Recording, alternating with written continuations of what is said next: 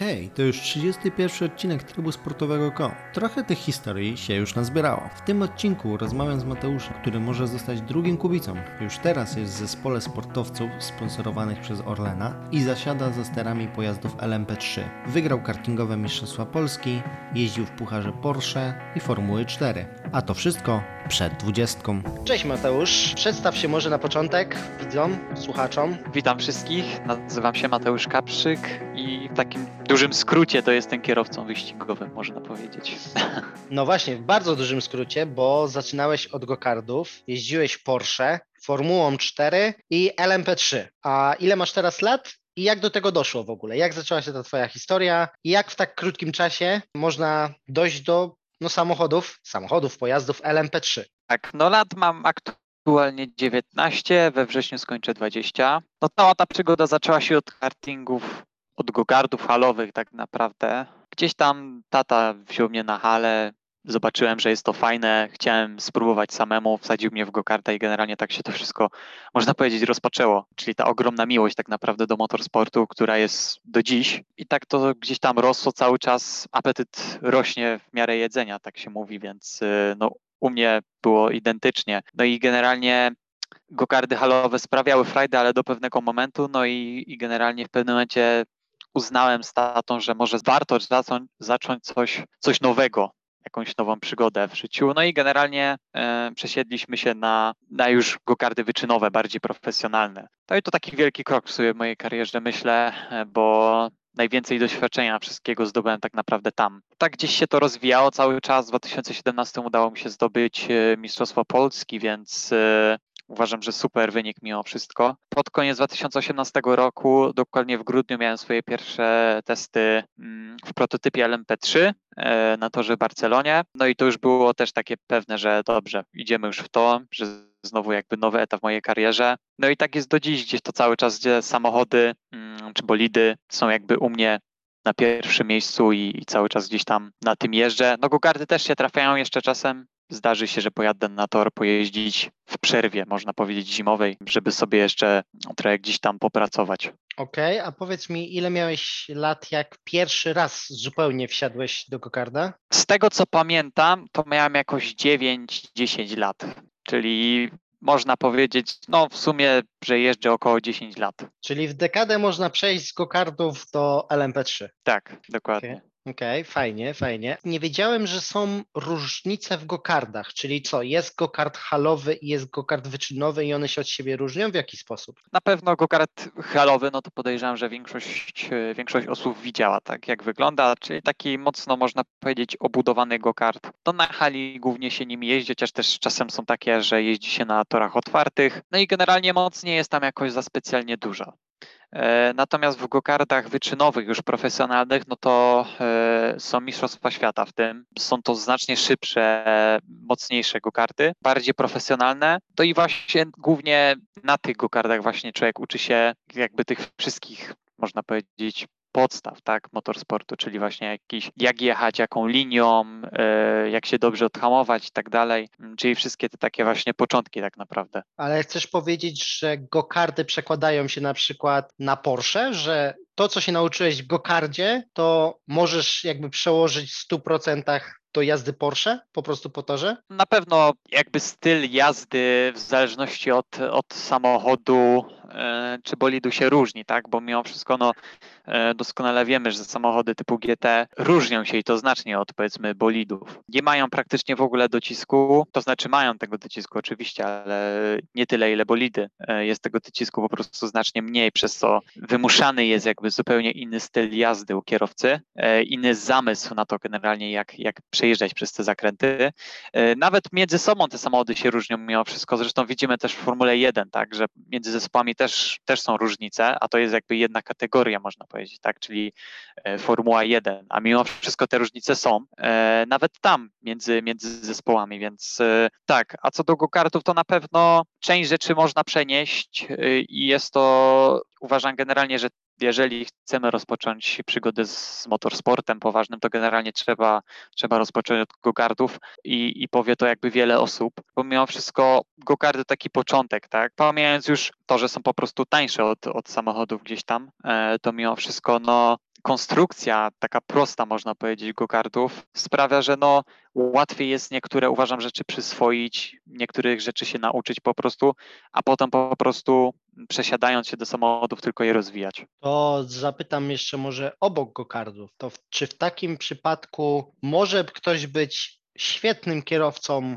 powiedzmy, samochodów właśnie GT, ale być słabym kierowcą LMP3 na przykład? Albo Formuły 1? Jest, tak, generalnie myślę, że jest to, mimo wszystko te kategorie z pewnością są w jakiś tam sposób powiązane, ale różnią się i to mocno. Z własnego doświadczenia wiem, że mimo wszystko różnica między tymi samochodami jest i to całkiem spora, bo mimo wszystko można powiedzieć, przeskoczyłem większość tych rodzajów odłamów samochodów, tak, czyli jeździłem Porsche, które było samochodem typu GT, teraz jeżdżę prototypem, no a w zeszłym roku jeździłem bolidem, także mam porównanie i wiem, że generalnie te samochody między sobą się różnią, na pewno bliżej prototypom do bolidów, bo mimo wszystko też jest tam docisk i mocno jakby na tym się skupiamy, ale największa, podejrzewam, różnica, to znaczy na pewno największa różnica jest w samochodach typu GT i właśnie między samochodami z tym dociskiem.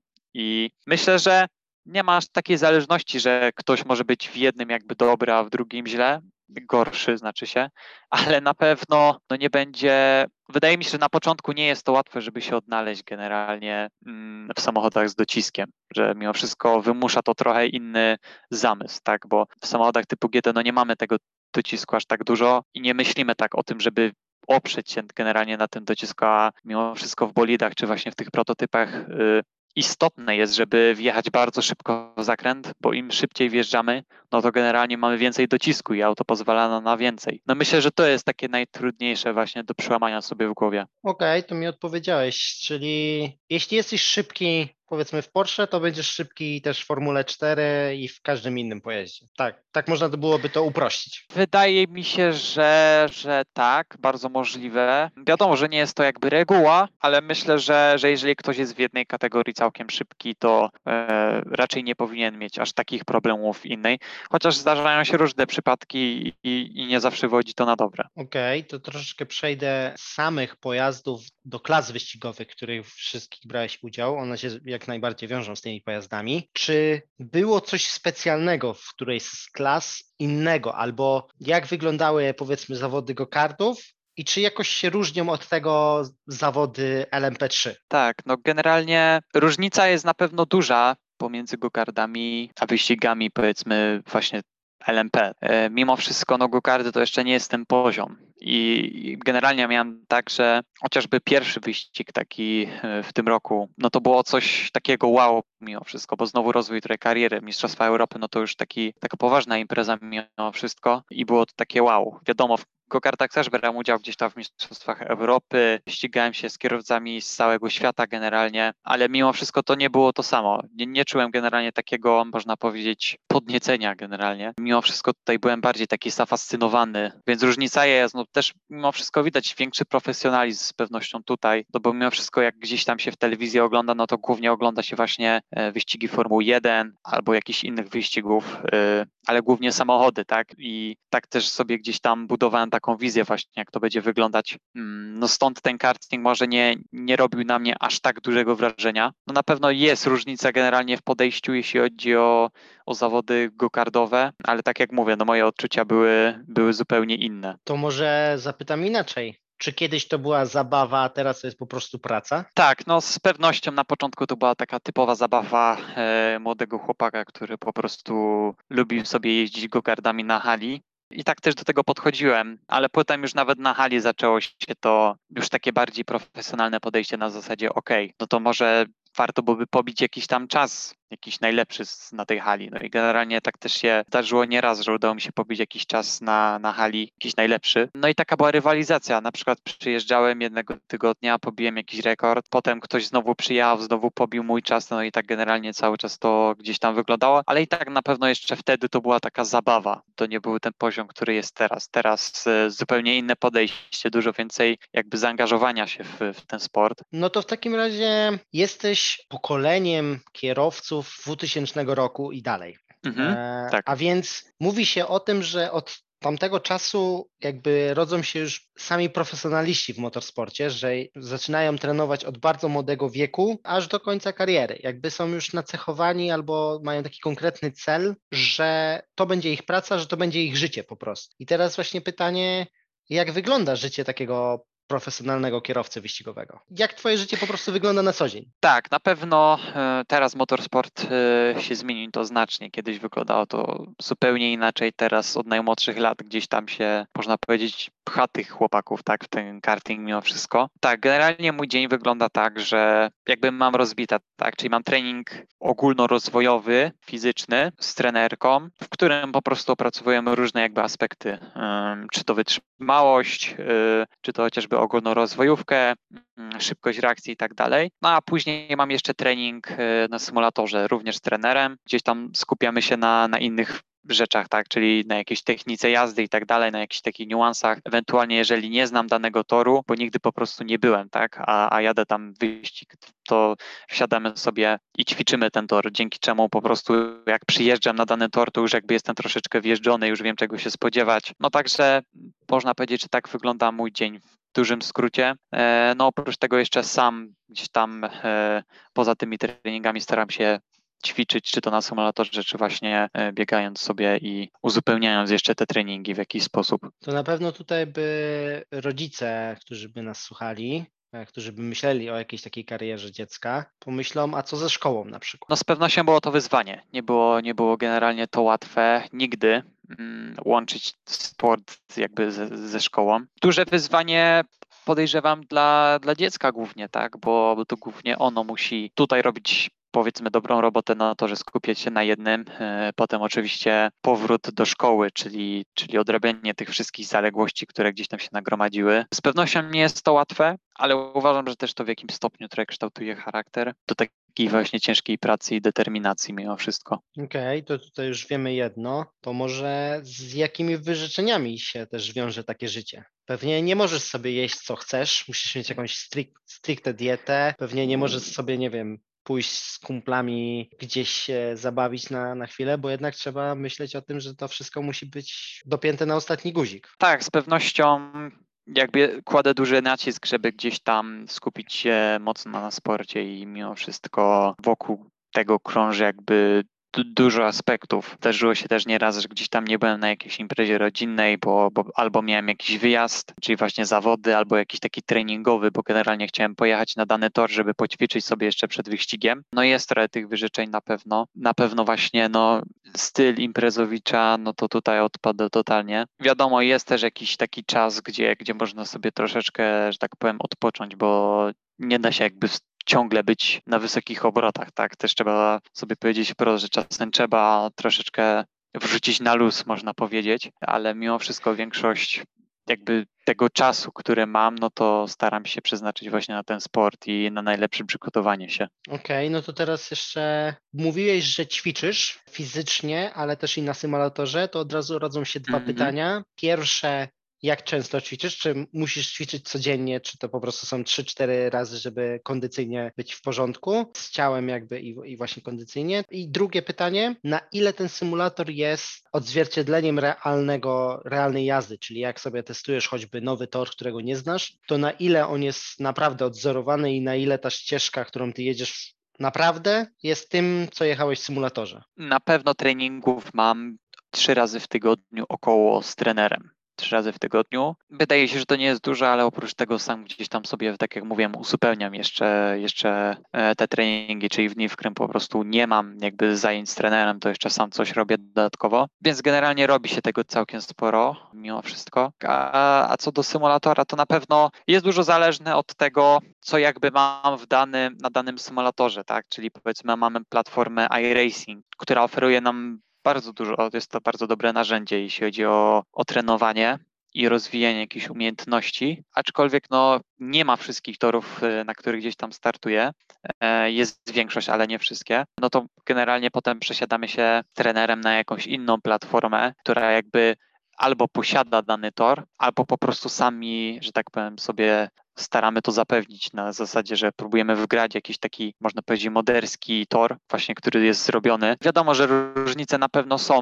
względem tego, co jest w prawdziwym życiu, ale mimo wszystko chodzi o ten sam zamysł, tak, żeby już tą, powiedzmy, nitkę toru znać, dane te zakręty, żeby już gdzieś podświadomie mieć to gdzieś tam zakodowane, że po prostu, tak jak mówię, przyjeżdżam, wsiadam w samochód, wiadomo, że to też nie jest tak, że wsiadam i od razu jakby robię najlepsze czasy, mimo wszystko potrzebuję parę okrążeń, tak rozjechać się mimo wszystko, sobie trochę ten nowy tor gdzieś tam zaznajomić w głowie, ale mimo wszystko no, na pewno jest łatwiej, bo też wiem, że gdzieś tam z trenerem zacząłem współpracę w 2019 roku, no i też wiem, jak to wyglądało generalnie wcześniej, kiedy go nie miałem, to na pewno mam porównanie i wiem, że generalnie daje to dużo, naprawdę dużo. Okej. I jeszcze wrócę do tych twoich młodzieńczych lat i połączę je teraz z tymi, co są teraz, jakby teraźniejszymi. Jak na to patrzyli twoi rodzice na początku, a jak patrzą na to teraz? Czy się po prostu o ciebie nie bali? Wiesz, no tam jest prędkość, te go-karty są otwarte, zrozumiałe, że ty masz kask, rękawice i tak dalej, no ale są znane przypadki, gdzie te go-karty się wywracają, uderzają i tak dalej, no może się wiele rzeczy zdarzyć, tak? Tak, no ciężko mi powiedzieć za rodziców, jakie wtedy mieli emocje gdzieś tam. Myślę, że na początku, tak jak gdzieś tą halę sobie jeździłem, no to tak jak mówię, gdzieś to było taka można powiedzieć zabawa trochę i wtedy też nikt tak nie patrzył na to mega profesjonalnie, też w sumie myślę, że nikt o tym nie myślał, że coś mogłoby mi się stać tak naprawdę. Mimo wszystko te gokardy halowe są całkiem bezpieczne, no nie osiągają takich prędkości, są bardziej tak, które obudowane, więc mimo wszystko no ciężej jest je gdzieś tam wywrócić. Także generalnie myślę, że wtedy nikt nie myślał o jakimś niebezpieczeństwie z tej strony. Myślę, że być może już gdzieś takie myśli zaczęły się w tym profesjonalnym kartingu. Generalnie mieliśmy otwarte tory, tak, więc to też taka różnica. Te prędkości były większe znacznie. Więcej też tych kierowców generalnie na torze było, więc myślę, że wtedy może gdzieś tam zaczęło się taka niepewność, tak, że już nie jestem aż tak bezpieczny może jak byłem wcześniej. Teraz wydaje mi się, że znowu to trochę wróciło, no bo mimo wszystko samochody są bardziej obudowane. Federacje kładą ogromny nacisk na to, żeby jakby zrobić, żeby te samochody były jak najbardziej bezpieczne. Gdzieś tam cały czas dopracowują te wszystkie technologie. Także no myślę, ja też się czuję trochę bezpieczniej mimo wszystko. Mogę powiedzieć, że na tych profesjonalnych go-kartach wyczynowych mimo wszystko no troszeczkę też chyba bardziej gdzieś tam miałem w głowie zakodowane, że okej, może mi się coś stać niż teraz w samochodach.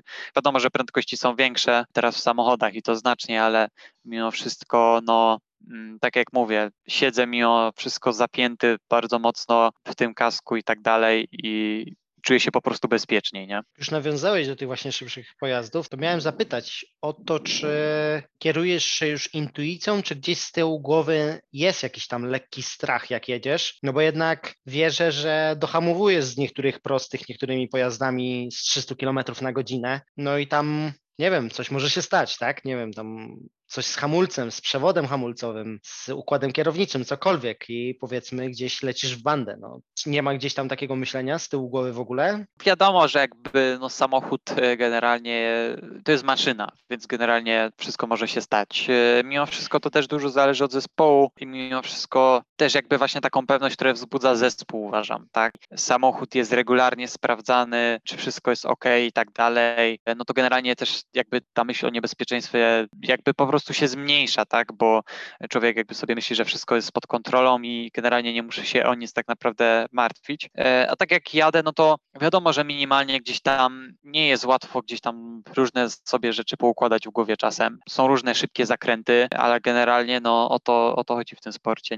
Nie jest to łatwy sport z pewnością. Także generalnie no czasem mam takie, że może się coś stać, takie myśli, ale są to raczej takie chwilowe tylko przemyślenia i po chwili myślę, że raczej znikają i nie wpływają zbytnio na moje nastawienie gdzieś tam i myślenie o jeździe. Okej, to może zapytam trochę inaczej, bo jest takie powiedzenie w motorsporcie, że jeśli jedziesz w danym zakręcie na tyle spokojnie, że wszystko kontrolujesz, to jedziesz za wolno. I czy też masz coś takiego, że faktycznie w niektórych zakrętach wchodzisz albo myślisz, że wchodzisz za szybko, albo jakby to przechodzi później, no bo wiadomo, że wyjeżdżasz z tych zakrętów, ale bardziej chodzi mi o te przełamanie, że czy masz taki w ogóle już takie zachowanie, takie myślenie, takie podejście, że wjeżdżasz w dany zakręt z taką myślą, że trochę za szybko, ale jednak z niego wyjeżdżasz i już na następnych okrążeniach już jest okej. Takie przełamanie.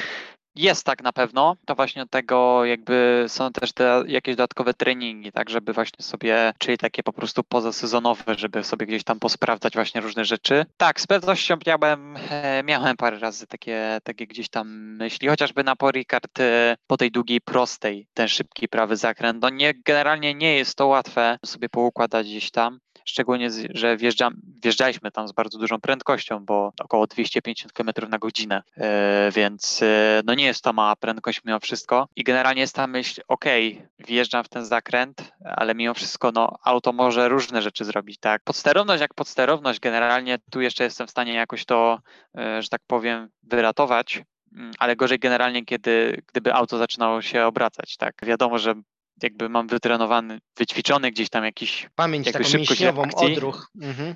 Tak, dokładnie. Jest ta szybkość reakcji na pewno na wysokim poziomie, ale wiadomo, że czasem po prostu coś dzieje się tak nagle, że ciężko jest po prostu wyratować, szczególnie przy takiej prędkości. Czasem są takie obawy na pewno, że wjeżdżam w zakręt i mówię sobie, kurde, uda się, nie uda się. Ale potem na przykład widzę, że okej, udało się, no to znaczy, że jest okej i mogę tak jechać. Czasem też zdarzy się tak, że się nie uda po prostu, no to też dla mnie wtedy jest taki znak okej, czyli jakby było za szybko, teraz muszę troszeczkę zwolnić i generalnie tak to wygląda. Zdarzyło mi się parę razy gdzieś tam wypaść z toru, nie niszcząc samochodu, no bo głównie o to chodzi, tak? Jeżeli testuję sobie coś, no to nie chcę też zepsuć samochodu, można powiedzieć, z takiej głupiej rzeczy trochę, więc staram się to zrobić w najmniej inwazyjny sposób generalnie.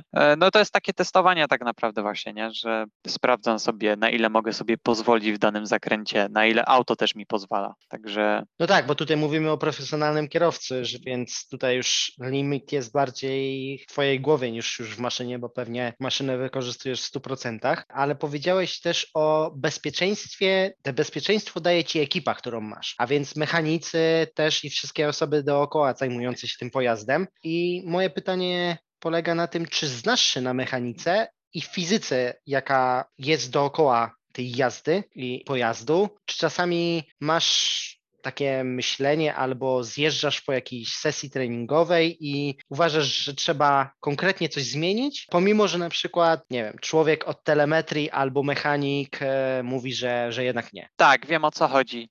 Generalnie powiem wprost, uczę się cały czas tego. Nie jest to łatwy orzech do zgryzienia, tak jak mogłoby się komuś wydawać. Mimo wszystko mechanika samochodowa, szczególnie samochodów wyścigowych, jest bardzo złożona i nie jest to łatwe.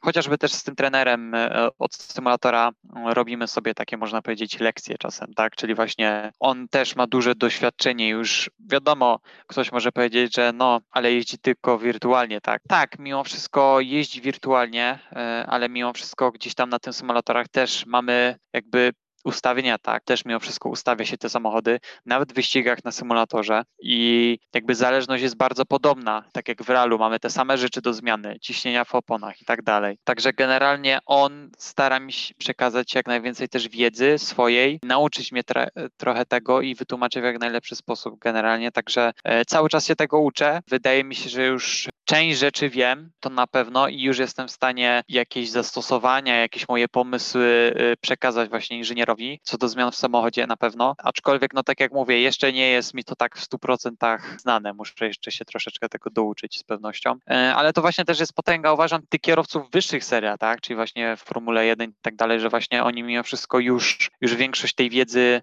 mają, posiadają generalnie. Zresztą Robert Kubica na pewno też generalnie posiada ogromną wiedzę na temat samochodu i jego ustawień, także, ale też musiał swoje przejeździć, też musiał gdzieś tam się nauczyć tego wszystkiego, szczególnie, że też jakby wszystko idzie do przodu, tak, czyli te auta również się zmieniają, więc znowu mamy kolejne rzeczy do nauki, więc cały czas gdzieś to się zmienia ten element, ale tak jak mówię, gdzieś tam cały czas staram się tego uczyć i wyciągać jak najwięcej z tego. A czy na przykład jadąc po torze zastanawiasz się nad aspektami jakimiś fizycznymi, typu dobra, teraz mam docisk bardziej powiedzmy na lewe przednie koło, więc tutaj muszę pojechać jakoś inaczej, jakąś inną linią, albo dohamowując na przykład tracę trakcję gdzieś na przednich kołach powiedzmy, więc będę dogazowywał w jakimś tam etapie zakrętu. Czy masz jakieś takie myślenie czysto naukowe, jakby teoretyczne? też o tej jeździe, jak jedziesz? Czy już tylko jest praktyka, po prostu pędzisz i koniec? Nie, no generalnie tak. Kierowca musi dużo myśleć w samochodzie, to na pewno. To nie jest tylko tak, że generalnie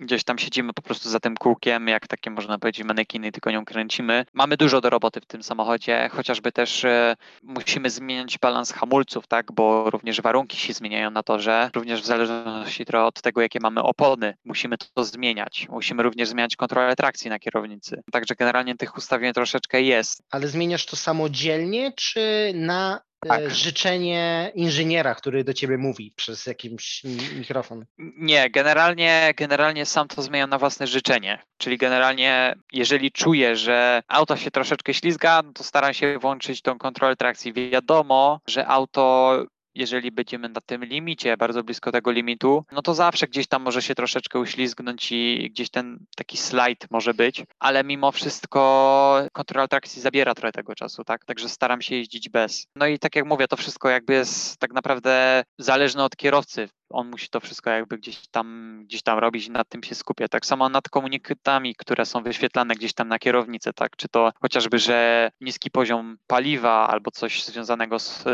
ciśnieniem oleju, no to również to jest bardzo ważne, tak? Żeby generalnie coś tam się złego nie stało z samochodem. No to też jakby musimy się komunikować z inżynierem przez radio i tu kolejny aspekt dochodzi, tak, czyli że podczas jechania bardzo szybko musimy generalnie się kontaktować i komunikować z inżynierem, no i jeszcze przy okazji właśnie myśleć o jeździe, tak, żeby gdzieś tam nie wypaść, nie popełnić błędu, więc no pełno jest takich aspektów, a dodatkowo właśnie staram się zbierać i czerpać jak najwięcej tych odczuć samochodu, które mi przekazuje, tak, czyli jak się zachowuje, ile mam przyczepności na tyle, a ile na przodzie, jak mogę sobie bardzo pozwolić na przykład szybki wjazd w zakręt, więc generalnie no tu jest bardzo dużo takiego złożonego myślenia, jeśli o to chodzi. Myślałeś może kiedyś o wystartowaniu w 24-godzinnym? Tak, myślałem. I jest to też takie gdzieś marzenie z pewnością. Podobnie jak gdzieś tam może dostanie się do Formuły 1 i osiągnięcie Mistrzostwa Świata. No to już są takie marzenia tak naprawdę, nie? Ale tak jak mówię, no gdzieś tam w głowie siedzą mimo wszystko. Tu właśnie przejdziemy teraz do takich lżejszych, fajniejszych pytań, nazwijmy to takich przyjemniejszych. Na sam początek będzie najlepsze, czyli jaki samochód był najlepszy, który dawał ci najwięcej frajdy? No to jeżdżę nim obecnie. Czyli LMP3 mimo wszystko póki co daje mi najwięcej fanu i najlepiej się generalnie nim, można powiedzieć, bawię, jeśli o to chodzi. Jest takie bardzo czytelne, zachowuje się tak bardzo dobrze, jeśli o to chodzi. Mocny jest ten docisk mimo wszystko, znacznie mocniejszy niż właśnie w bolidzie Formuły 4, więc już taki bardziej profesjonalny, można powiedzieć, bo mimo wszystko Formuła 4 to jest takie przejście jeszcze z kartingu już w te bolidy, ale jeszcze takie nie do końca bardzo jest to profesjonalne. Dopiero od Formuły 3 gdzieś tam to wszystko się zaczyna, można powiedzieć, czyli właśnie jazda z tym takim większym dociskiem, gdzie generalnie czuć ten docisk w zakrętach. No w Formule 4 jeszcze nie było aż tak bardzo tego czuć, no a w LMP właśnie czuć to mocniej. A to faktycznie jest takie uczucie, bo chciałbym to zrozumieć, że ten docisk czujesz tym mocniej, im szybciej jedziesz w zakręcie? Tak, czuć to i właśnie pierwszy raz to poczułem w LMP3. No było to coś niesamowitego, jak pierwszy raz to generalnie poczułem, jak ten docisk działa. Naprawdę byłem w szoku generalnie. Czyli coś jak przyklejony pojazd do asfaltu. Tak, naprawdę. I również to czuć gdzieś tam na kierownicy mimo wszystko, że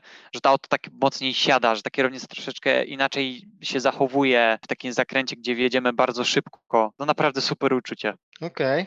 Fajnie wiedzieć. No to idziemy dalej z prostymi pytaniami, czyli który tor ci się najbardziej podobał i dlaczego? Kurczę, no ciężko teraz wybrać z torów. Zgaduję, że to będzie jakieś połączenie właśnie szybkich, prostych, szybkimi zakrętami. Na pewno Red Bull Ring. Myślę, że to był taki tor, który gdzieś tam jest u mnie w takich jednych z ulubionych. Są jeszcze tory, o których, kurczę, generalnie ciężko mi coś powiedzieć więcej, bo jeszcze tam nie jeździłem w prawdziwym życiu, generalnie tylko na symulatorze. Uważam, że chyba jeden z lepszych torów w tym sezonie, no to generalnie są przed nami, tak, czyli Spa i Portimão. Uważam, że to są bardzo ciekawe tory i nie mogę się doczekać generalnie, aż będę mógł się po nich przejechać i zobaczyć, jak to jest po prostu się tam ścigać. Popraw mnie, jeśli się mylę, ale w Spa jest zakręt Le Rouge, tak? Ta szykana, którą jedziesz do góry na pełnym gazie, tak? Tak, dokładnie tak. No to musi być Naprawdę straszny zakręt, na pełnym gazie. No straszny i może frajdy, nie? Właśnie. No właśnie, dający frajdę zarówno. Wydaje mi się, że też ciekawym torem będzie pewnie kiedyś Monako, jak już będziesz w Formule 1. No to na pewno.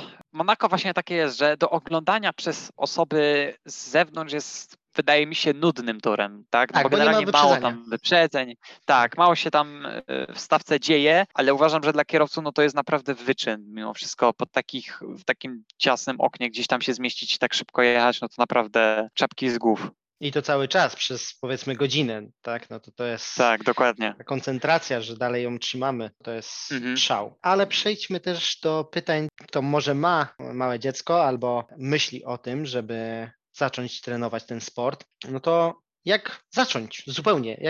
Takie proste pytanie, jak zacząć trenować ten sport? Z takich rad na pewno myślę, że warto rozpocząć właśnie od gdzieś tam tych go-kartów na hali.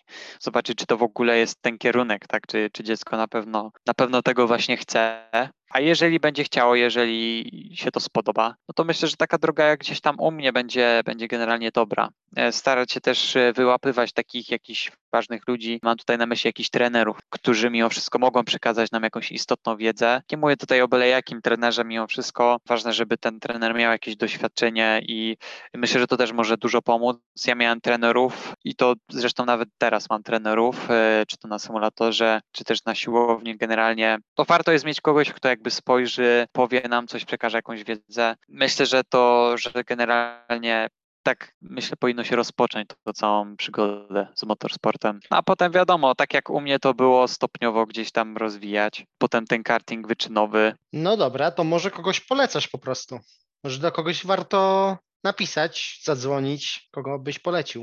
Na go-kartach halowych jak jeździłem, no to niektórym już znany Karol Basz, myślę, generalnie on mnie wtedy szkolił, jeszcze na hali, bo miał też zajęcia na hali właśnie wtedy. Teraz z tego co wiem, głównie zajmuję się już właśnie tym kartingiem wyczynowym i gdzieś tam szkoli tych kierowców. Również już w kartingu wyczynowym też tam gdzieś jeszcze z jego pomocy korzystałem na pewno, więc myślę, że to jest taka osoba, którą warto gdzieś tam złapać, podpytać o jakieś takie właśnie niuanse, ewentualnie jakąś pomoc. Karola generalnie mógłbym polecić, jeśli o to chodzi. To oczywiście będzie podlinkowane do danych kontaktowych tej osoby po prostu. A czy jakieś zawody konkretne byś polecał? Albo jakiś klub, który może istnieje w Polsce? Z zawodów, no to tak jak mówię, myślę, że to stopniowo gdzieś tam trzeba rozpocząć. W zależności od hali, w różnych gdzieś tam miastach, no to jakby hala sobie organizuje różne zawody. Ja nie brałem na hali gdzieś tam w jakichś nie wiadomo jak wysokich rangą zawodach. Po prostu hala tam organizowała jakieś takie zawody, no to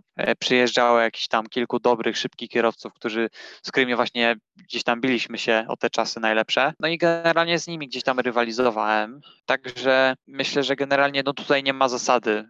Mimo wszystko na początku jakiekolwiek zawody myślę, że dużo wniosą generalnie takiej właśnie rywalizacji, takiego obcierania się gdzieś tam z innymi zawodnikami, jakieś wyprzedzenia i tak dalej. Myślę, że to tak jak mówię, nie ma znaczenia jakie, ważne, żeby właśnie sobie to przetestować i zobaczyć. Jasne, zrozumiałe. Jazda w tłoku jest trochę inna niż jazda sobie na czas po prostu okrążenia po kolei. Jak ktoś oczywiście tam ci siedzi na zderzaku, z tyłu, z lewej, z prawej cię zaraz chce wyprzedzać, to trochę inaczej zaczyna się myśleć i trochę zaczyna się inaczej jechać nawet, ładnie. Więc faktycznie to dużo daje. Przekładam to po prostu z motocykli, które sam trenuję i dużo się zmienia, bardzo dużo się zmienia. Aczkolwiek najważniejsze jest o dziwo, żeby jechać swoją ścieżką tak jak się jechało i tyle, bo wtedy i tak jest najszybszy czas niż jak walczymy o to, żeby ktoś nas nie wyprzedził, ale to pewnie się ludzie nauczą, jak już będą ćwiczyć. I jeszcze chciałbym przejść do budżetu, z jakim musiałby się liczyć z reguły pewnie rodzic dla takiego małego szkraba z takimi treningami halowymi. No z pewnością niestety motorsport nie jest tanim sportem i to trzeba sobie powiedzieć tam wprost, że mimo wszystko nie jest to tani sport. No wiadomo, wsparcie finansowe w postaci jakichś sponsorów i tak dalej jest bezcenne, uważam, w tym sporcie. Ważna jest pomoc z każdej możliwej strony, więc generalnie no hala i tak mimo wszystko jest jakby najtańszym tym szczeblem, jeśli można powiedzieć. Wiadomo, im dalej można powiedzieć w las, tak naprawdę im wyżej się idzie, tym niestety wszystko drożeje. Także na początek hala myślę, że nie jest takim złym wyborem, a później generalnie w zależności od tego, jak to wygląda, jak wygląda sytuacja u kogo, kogoś finansowa, no to wtedy będzie mógł myśleć nad tym generalnie, czy pójść mimo wszystko wyżej, w jakim zespole też jechać, bo wiadomo, że też różnie zespoły gdzieś tam no biorą po prostu za serwis i tak dalej, za kokarda. Także, no tak jak mówię, no to gdzieś tam dopiero późniejszy etap gdzieś tam, ale mimo wszystko hala, no to myślę, że taki dobry początek tego wszystkiego. A na pewno najtańszy. Jakie są teraz stawki na takiej hali, żeby po prostu, ile by taki sezon mógł kosztować na start, żeby ktoś od razu wiedział, czy go stać, czy po prostu ma sobie odpuścić? Powiem szczerze, ciężko mi to stwierdzić, ze względu już po prostu na hali dawno nie byłem. Gdzieś tam, tak jak mówię, jak trenuję, no to tego gardy wyczynowe staram się gdzieś tam na otwartym torze pojeździć w przerwie. Dawno na hali nie byłem, z kilka lat. No to też z pewnością zależy od danej hali, ile gdzieś tam biorą. Nie wiem, za godzinę, czy tam za pół godziny. No niemniej zgaduję, że sezon nawet na takiej hali pewnie będzie kosztował kilkanaście tysięcy. No to sezon. Myślę, że tak naprawdę sezonu stricte tak jak u nas nie ma, tak? Czyli po prostu przyjeżdża sobie ktoś na halę, jeździ i tak dalej, kiedy tak naprawdę chce, a zawody są gdzieś tam organizowane na bieżąco przez daną halę. Na pewno też wpisowe na te zawody będzie trochę kosztować. Może wyjść kilka tysięcy na rok, w zależności też od tego, ile ktoś będzie trenował i jeździł, bo to też głównie wszystko opiera się o to, ale uważam, że generalnie jak coś robić, no to robić to jak najlepiej i jeżeli chcemy coś osiągnąć, no to trzeba mimo wszystko swoje gdzieś tam wyjeździć i przesiedzieć trochę na tej hali godzin. Ciężko mi stwierdzić, tak jak mówię, no aktualnych cen nie wiem, też wiem, że paliwo drożeje, więc różnie może to wyglądać. To teraz jeszcze przejdźmy do zupełnie ostatnich pytań. Czy masz idola? Jeśli tak, to kogo? Idola. Ciężko powiedzieć może, że mam idola. Na pewno wzoruję się na różnych kierowcach i gdzieś tam na nich patrzę i sobie myślę, że chciałbym być jak oni, w jakimś tam stopniu posiadać jakieś takie cechy jak oni. Myślę, że dla niektórych będzie to zaskoczenie, bo wiem, że teraz całkiem spory hejt jest na tego zawodnika, ale mimo wszystko Lewis Hamilton uważam jest takim kierowcą, może nie we wszystkich aspektach do naśladowania, ale uważam mimo wszystko, że niesamowite jest to, że jakby przez tyle lat był w stanie być tym top mimo wszystko, nie? Że ja wiem z własnego doświadczenia, że najłatwiej jest porównywać się do kogoś gonić, tak? Jeśli chodzi tam o przygotowanie i tak dalej, ale generalnie być tym jakby top, tak? Czyli który jakby tak naprawdę wyznacza te ścieżki wszystkie, no to uważam, że jest bardzo ciężko mimo wszystko. I jeszcze przez tyle lat utrzymać się na takim wysokim poziomie, no to uważam, że naprawdę wow generalnie. No potem wiadomo, że gdzieś tam jeszcze są ci te legendy, czyli Niki Lauda, Ayrton Senna, Schumacher chociażby też, no to też są jakby takie ikony, można powiedzieć, tego sportu, gdzieś tam na które gdzieś tam człowiek spogląda, ogląda czasem jakieś stare onboardy, jakieś filmiki, no i człowiek sobie myśli, że kiedyś chciałby być tak jak oni, tak? Czyli gdzieś tam stanąć na tym podium, mimo wszystko zdobyć to Mistrzostwo Świata. No także tak, gdzieś tam można powiedzieć wzoruje się troszeczkę na tych kierowcach z pewnością. Ale już na przykład z kierowcami z LMP3 albo już z klas nawet wśród wyższych tych LMP1 nie uważasz ich za kogoś lepszego, tylko za równych sobie, tak? Z pewnością są kierowcy z większym doświadczeniem ode mnie i mam tego świadomość. Chociażby w mojej kategorii też są kierowcy, którzy mają po kilka sezonów już w tej serii wyjeżdżonych. Nie jest łatwo jakby im dorównać, bo mimo wszystko no, mają większe doświadczenie. Mam tego świadomość mimo wszystko. Ja jestem raczej taki, że jeżeli wiem, że ktoś jest lepszy, no to staram się dążyć, żeby jakby go dogonić i generalnie na tym się skupiam. Robert Kubica myślę też jest taką osobą, głównie w Polsce, do jakby naśladowania przez wiele osób. Ja uważam, że Robert też właśnie jest taką osobą bardzo doświadczoną. On potrafi świetnie ustawić samochód, wiele o nim powiedzieć. Bardzo dobrze czuje samochody i to na pewno też jest taka cecha, którą chciałbym gdzieś tam posiąść w pewnym momencie mojej kariery. Także no naprawdę super generalnie. Cieszę się, że właśnie mamy też Polaka, że mogę się wzorować na kimś w moim gdzieś tam kraju mimo wszystko, no bo mimo wszystko niewielu było takich Polaków w naszej historii. No i razem jesteście w Orlenie, tak? Tak, dokładnie. Razem mamy tego samego sponsora, razem ścigamy się w tej samej serii, może nie w tych samych kategoriach, nie w tym samym samochodzie, ale mimo wszystko widujemy się tam czasem i coś sobie powiemy, tak, czyli jakieś cześć i tak dalej, więc i jest to mimo wszystko fajne, tak, bo gdzieś tam sam jakby byłem troszeczkę, można powiedzieć, wpatrzony w Roberta jako wow, osoba gdzieś tam, można powiedzieć, z wyższych sfer motorsportu mimo wszystko, a tu teraz nagle w tym roku jedziemy w tej samej serii gdzieś tam i mijamy się, mówimy sobie cześć, jest takie no coś niesamowitego mimo wszystko. Fajne uczucie, że dogoniłeś kogoś, kto na początku wydawał się nie do dogonienia, ale właśnie mam też z Robertem pytanie do Ciebie, że jak sobie tak wpisałem Twoje imię i nazwisko, Mateusz Kaprzyk, w Google'a, to gdzieniegdzie było właśnie takie nawiązanie, że jesteś takim drugim Robertem. Czy to Ci w jakiś sposób ujmuje, czy to jest... jakieś irytujące, czy może motywuje Cię to za to? Na pewno działa to pozytywnie na mnie, tak? Miło generalnie słyszeć takie słowa gdzieś tam. Z pewnością, no jeszcze mi brakuje do Roberta trochę i nie będę tutaj ukrywał, że mimo wszystko Robert jest bardziej doświadczonym, lepiej czującym jeszcze samochód kierowcą. Zresztą to w ilu samochodach on siedział, w różnych samochodach mimo wszystko, no bo chociażby w samochodzie rajdowym też siedział, a ja jeszcze tego doświadczenia niestety nie mam, ale mam nadzieję uzupełnić też w jakimś najbliższym czasie, ale nie będę startować w rajdach, także spokojnie. Generalnie działa to bardzo fajnie, gdzieś tam być porównywany do takiej wielkiej osoby, można powiedzieć mimo wszystko, no bo jeżeli ktoś powie wyścigi samochodowe, no to wszyscy powiedzą Robert Kubica. U nas w kraju wszyscy generalnie skojarzą tylko tą osobę, więc fajnie być gdzieś tam porównany do tej najwyższej, można powiedzieć, osoby u nas w motorsporcie. Ale tak jak mówię, no jeszcze wiem, że to jeszcze nie ten poziom mimo wszystko, że jeszcze mi brakuje do Roberta trochę. No na razie z motorsportu, który mocno reklamuje Orlen na polskim rynku, to znam tylko 3 nazwiska. Z Marzlika, z Żużlu, który tam po prostu niszczy przeciwników, Roberta, no i Ciebie, więc myślę, że to jest zacne grono. Zacne grono, no na pewno można jeszcze powiedzieć tutaj o takich nazwiskach jak Wróblewski, chociażby tak, w rajdach samochodowych. No jest troszeczkę tych imion, ale właśnie fajnie być mimo wszystko gdzieś tam, mieć tego samego sponsora, być w tym Orlen Teamie mimo wszystko, z tymi największymi właśnie osobami, które już gdzieś tam coś osiągnęły mimo wszystko, można powiedzieć troszeczkę więcej ode mnie, którzy mają większe to doświadczenie mimo wszystko. Też właśnie fajnie, jak mamy możliwość gdzieś tam się spotkać, powymieniać się czasem jakimiś takimi doświadczeniami, porozmawiać o tym. Ja bardzo lubię coś takiego, lubię się powymieniać gdzieś tam doświadczeniami, porozmawiać właśnie z bardziej doświadczonymi kierowcami, bo być może dowiem się czegoś nowego, przełoży się to na jakiś tam rozwój mojej kariery w przyszłości, także... A właśnie, miałeś taką rozmowę na przykład z Robertem na torze, ej Robert, na którym biegu jedziesz w danym zakręcie?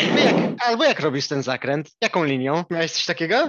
Jeszcze niestety nie, ale przy najbliższej okazji być może uda mi się na Monzie w końcu gdzieś tam zaprosić go na kawę i gdzieś tam pójść porozmawiać sobie tak luźno mimo wszystko. Uważam, że jest to fajne mieć takie relacje, szczególnie z takimi osobami gdzieś tam takie dobre, bo właśnie mogą gdzieś tam pomóc czasem też, jeśli chodzi o różne aspekty, tak, czy to właśnie na torze, czy czasem gdzieś tam poza nim, także jeszcze takiej rozmowy nie miałem, gdzieś tam jak czerpałem informacje, to głównie gdzieś tam od takich znajomych kierowców, którzy też jeszcze niekoniecznie jakiś, nie wiadomo jaki poziom osiągnęli, chociażby z Karolem Baszem gdzieś tam dyskutowałem również, oczywiście nie mówię, że tutaj Karol mało osiągnął, tak, bo my wszystko, Mistrzostwo Świata w kartingu, no to naprawdę super osiągnięcie. Mogliśmy się też powymieniać jakimiś doświadczeniami, przylał trochę swojej wiedzy na mnie, także to też było właśnie takie fajne, bardzo, bardzo fajne uczucie, że mimo wszystko mogę czerpać od kogoś takiego dużo informacji. No to tak kończąc już i przechodząc do pytań, które zawsze zadaję każdemu gościowi,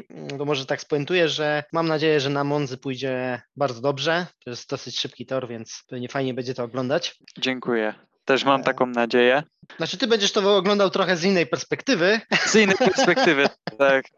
Tak, ale mam nadzieję, że wszystko pójdzie po mojej myśli, mimo wszystko uda się w końcu stanąć na podium. Oby i jak najczęściej tam zostawać. A jak puszczą jeszcze hymn, no to będzie rewelacja. Dokładnie tak. A więc ostatnie 3 pytania, które zadaję każdemu gościowi w programie. Ciekawostka o tym sporcie, której ludzie nie znają, czyli ktoś ogląda wyścigi motorsportu z jakiejkolwiek klasy, nie ma to znaczenia, i czego on nie widzi w tym? Co jest takiego ciekawego, czego widz, kibic jakby nie zobaczy? No kurczę, to musiałbym się teraz zastanowić. Pełno jest takie, tylko nie przychodzą mi teraz do głowy, bo dla mnie jest to po prostu oczywiste. No nie wiem, kurczę, chociażby właśnie ta linia przejazdu, chociaż dla dużej ilości osób podejrzewam, że wiedzą, ale może też nie wszyscy. Każdy kierowca ma inny styl jazdy.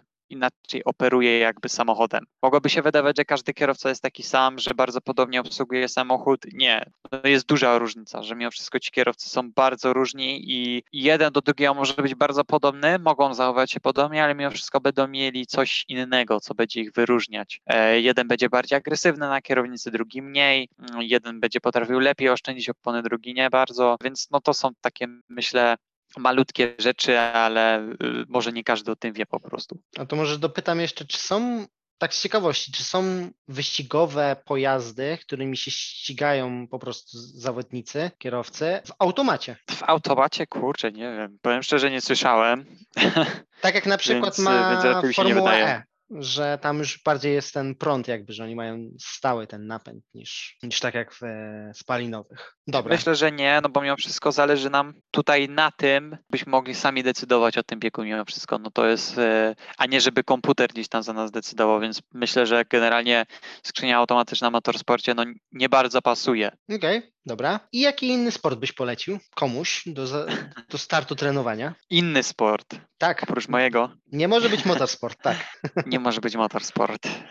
Uważam, że każdy powinien trenować to, co uważa, że powinien. Nie, ale to jest prosta odpowiedź.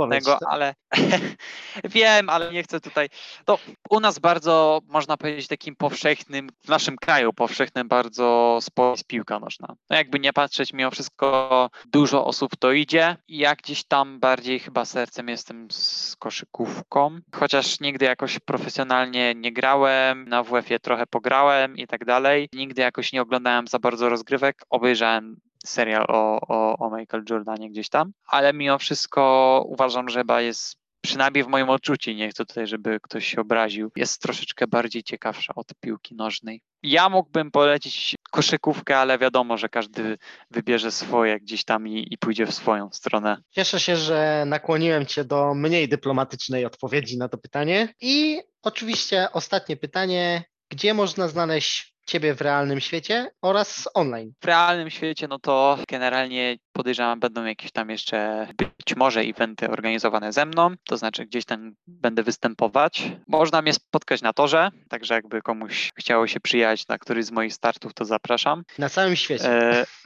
Tak, na całym świecie, dokładnie. Na online to tak jak gdzieś tam moje social media są, gdzieś tam też się czasem pojawiam w jakichś różnych gazetach i tak dalej, ale bardziej tutaj lokalnie. Na różnych stronach internetowych czasem też się przewijają jakieś wywiady ze mną i tak dalej.